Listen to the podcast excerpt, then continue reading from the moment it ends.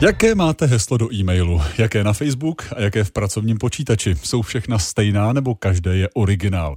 Dnešní antivirus je právě o heslech, používáme je denně, často chrání naše data, zprávy, vzpomínky nebo i práci. Ale umíte vytvořit opravdu silné heslo, které si zapamatujete? Ve studiu už je Jana Magdoňová a Honza Cibulka. Vítám vás. Pěkné dopoledne. Dobrý den. Rozebrali mě tu před vstupem, takže mám pocit, že mám všude špatné heslo. Na začátku ale přidám jednu aktualitu. Kyberútok na Univerzitu obrany sledujeme už víc než měsíc. Naši posluchači vědí. Útočníci postupně zveřejňují data, která univerzitě ukradli. Co je v té kauze nového? Jak se vyvíjí? Ti pachatelé z té kriminální skupiny Monty oznámili, že se tedy definitivně nedohodli a začínají zveřejňovat veškerá data. Publikovali mimo jiné i telefonní seznamy s adresami a soukromými telefony některých představitelů školy. Další informace už ale nezveřejnili. Naopak všechny zmínky z těch svých stránek smazali. Zda to znamená, že se stát s pachateli dohodl, nebo je k tomu vedly nějaké jiné důvody, to my zatím bohužel nevíme. Tak a teď k těm slíbeným heslům. Jde vymyslet heslo, které nikdo neprolomí. Eh, nejdůležitější je, aby to nebylo heslo, co už útočník zná. Zní to jako banalita, ale přesně tak dojde k drtivé většině útoků. Pachatel už zná vaše heslo. Jak zná? Jak by se k němu dostal? No, už jste ho totiž použili jinde a od tamtud ono uteklo. Většina lidí používá pořád dokola jen pár hesel nebo dokonce jenom jedno. Potom stačí, že někdo nabourá třeba, nevím, špatně zabezpečený web, eh, třeba e-shop s ponožkami a ukradne odsud všechna hesla. A protože plno lidí to samé heslo pak používá třeba na Facebook nebo do svého internetového bankovnictví, tak takhle se tam ten útočník dostane. Takže bych měl mít na každém jednotlivém webu, na každém e-shopu s ponožkami jiné heslo. To si nemůže nikdo pamatovat. Taky, že nepamatuje.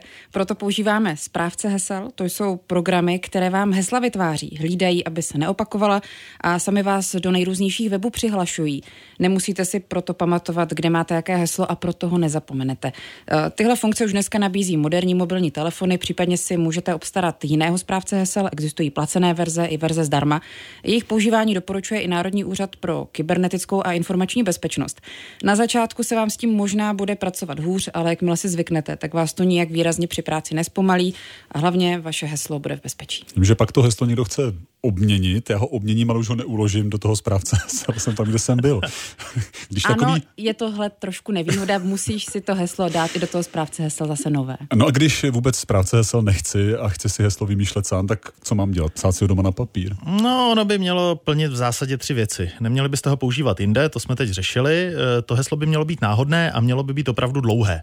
Naopak příliš nesejde na tom, zda používáte ty různé speciální znaky, velká písmena a podobné věci.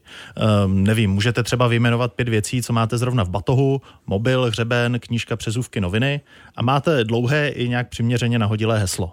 Navíc si ho budete určitě lépe pamatovat než nějakých 12 náhodných znaků velkých písmen a no, podobně. Až těch hesel bude 10, tak si ho stejně nebudu pamatovat. No, to nebudeš a tím se vracíme k tomu správci hesel. Pokud ho vážně nechceš používat, můžeš si ty hesla psát do notýsku, do sešitu na ten papír, co jsi zmiňoval. To bude fungovat pro lidi, co internetu moc neholdují a používají ho z domova od počítače. Tam takový notýsek dává smysl. Pokud bys ho ale měl nosit sebou, když hrozí, že ho někde ztratíš, tak to není úplně dobrá cesta. Tak trochu mi to zní jako, že dobré řešení vlastně neexistuje. No a trochu to tak je. E, proto některé weby nasazují takzvaný druhý faktor, to znamená, že musíte obsat třeba kód SMSky nebo nějak potvrdit v aplikaci. Pokud se přihlašujete, to vás chrání v případě, že už se někdo k tomu vašemu heslu dostal. Ale ani to není stoprocentní, e, proto se různé internetové společnosti pořád snaží vymýšlet lepší způsoby, jak se přihlašovat. Aktuálně se mluví o takzvaný passkeys, to znamená, že byste se přihlašovali ne heslem, ale otiskem prstu v telefonu nebo v počítači.